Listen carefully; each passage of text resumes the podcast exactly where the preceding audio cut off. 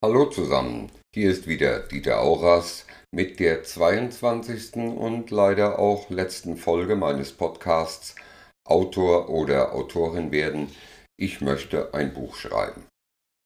Heute möchte ich diese kleine Reihe zu einem vorläufigen Abschluss bringen, einige Schlussbemerkungen machen und auch noch eine kleine Ermunterung an alle aussprechen, die den steinigen Weg zum Autor oder zur Autorin beschreiten wollen. Ich bin leider noch kein Bestseller-Autor, sondern lediglich ein sogenannter Midlist-Autor, der zwar schon einige Bücher veröffentlicht hat, aber ja auch noch gar nicht so lange schreibt. Ich tröste mich immer mit der Erfahrung einer lieben Kollegin, die erst mit ihrem 20. Roman einen Bestseller landen konnte und gebe einfach die Hoffnung nicht auf, dass es irgendwann vielleicht doch noch auch bei mir klappt. Und wenn nicht, dann habe ich zumindest eine schöne und erfüllende Erfahrung gemacht, die ich um keinen Preis missen möchte.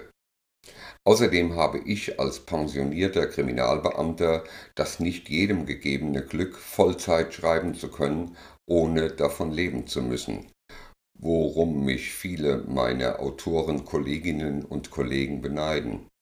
Durch diese Vollzeittätigkeit konnte ich eben auch schon viele verschiedene Erfahrungen machen. Hinzu kommt, ich bin sehr experimentierfreudig, sonst gäbe es diesen Podcast wohl nicht und probiere eigentlich fast alles aus, von dem ich denke, es könnte mir Spaß machen und gleichzeitig auch den kommerziellen Erfolg vielleicht ein wenig befeuern. Wenn ihr fest vorhabt zu schreiben oder noch am Anfang steht, dann gebt euch keinen falschen Illusionen hin.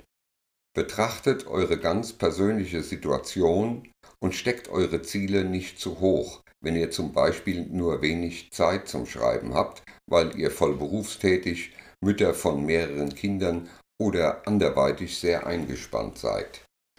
Über die Qualität eurer Arbeit entscheidet nicht, ob ihr viel oder wenig Zeit habt, ob ihr ein halbes oder zwei Jahre braucht, um ein Projekt fertigzustellen, sondern ganz alleine, wie planvoll, gut organisiert, gut informiert, sorgfältig und sauber ihr arbeitet.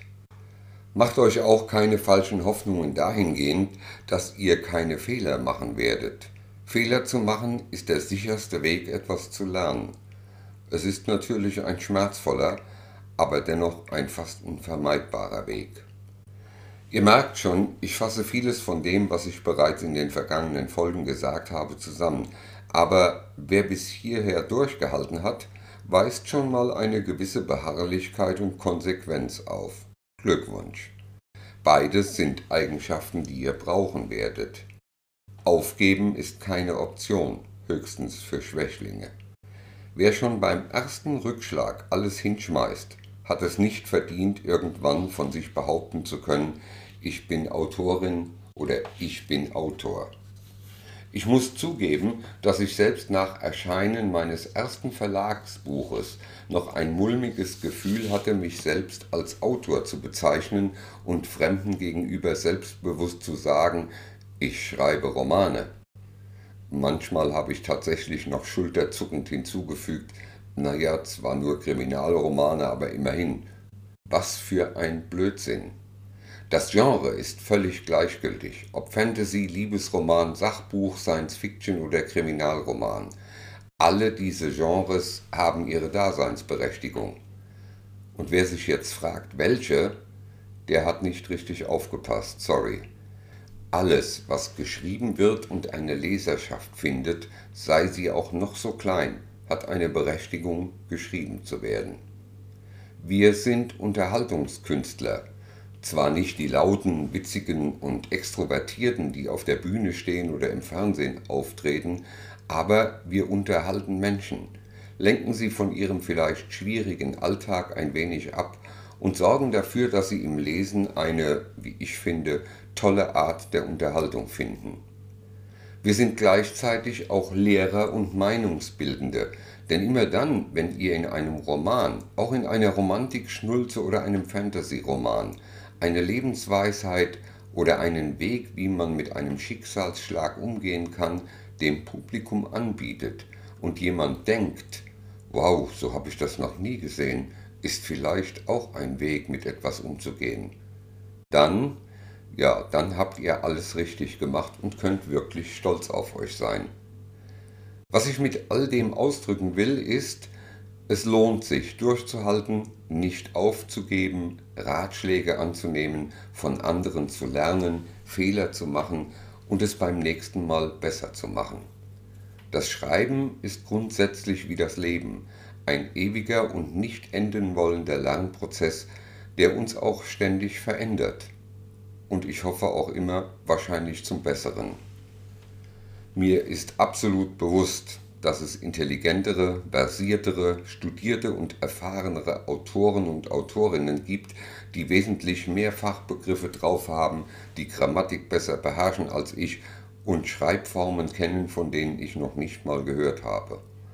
Aber eine der vielen Lebenserfahrungen, die ich in den vergangenen 50 Jahren machen konnte, ist, es geht nichts über den gesunden Menschenverstand und den Willen, neue Wege zu gehen und auch Dinge auszuprobieren, von denen euch fast alle in eurem Umfeld abraten. Selbstbewusstsein und ein wenig Mut sind manchmal genauso viel wert wie ein Germanistikstudium.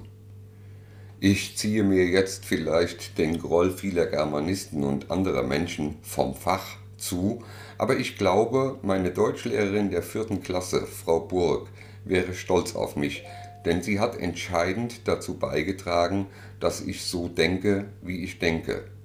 Sie war so mutig, mir damals, Mitte der 60er Jahre, für einen Aufsatz eine Eins zu geben, heute wären das wohl 15 Punkte, obwohl auf den vier oder fünf DIN A4 Seiten über 20 Rechtschreib- und Grammatikfehler zu monieren gewesen waren. Sie war der Meinung, der Inhalt, der Stil und die Aussage seien es wert, alles andere könne ich ja hoffentlich noch lernen. Sie sollte recht behalten, und ich glaube, ich habe inzwischen wirklich eine Menge dazugelernt. Also, ihr da draußen, die ihr das hört, lasst euch nicht von eurem Weg abbringen, wenn es euer Wunsch, euer Traum und euer Ziel ist, Autor oder Autorin zu werden. Lest viel, gerne auch Schreibratgeber, aber vor allem schreibt, schreibt und schreibt.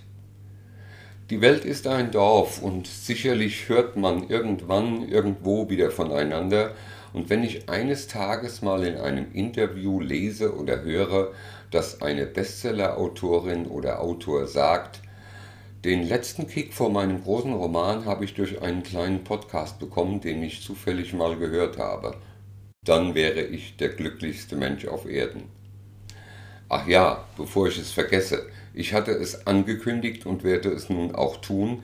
In wenigen Tagen nach dieser Folge wird es ein E-Book auf allen gängigen Plattformen geben, auf denen man E-Books erstehen kann. Es wird denselben Titel wie dieser Podcast haben und unter meinem Namen erscheinen. Wer also nochmal in Ruhe nachlesen will, was ich hier so alles erzählt habe, der muss halt den Preis von 1,99 aufbringen und kann es dann immer wieder lesen. Bis dahin bleibt mir gewogen und vor allem gesund. Empfehlt diesen Podcast vielleicht weiter und über eine Bewertung oder Rückmeldung würde ich mich auch freuen. Auch über Kritik, denn das haben wir ja nun gelernt. Nur Kritik bringt uns weiter. Alles Gute für die Zukunft. Ich drücke euch ganz fest die Daumen. Euer Dieter Auras.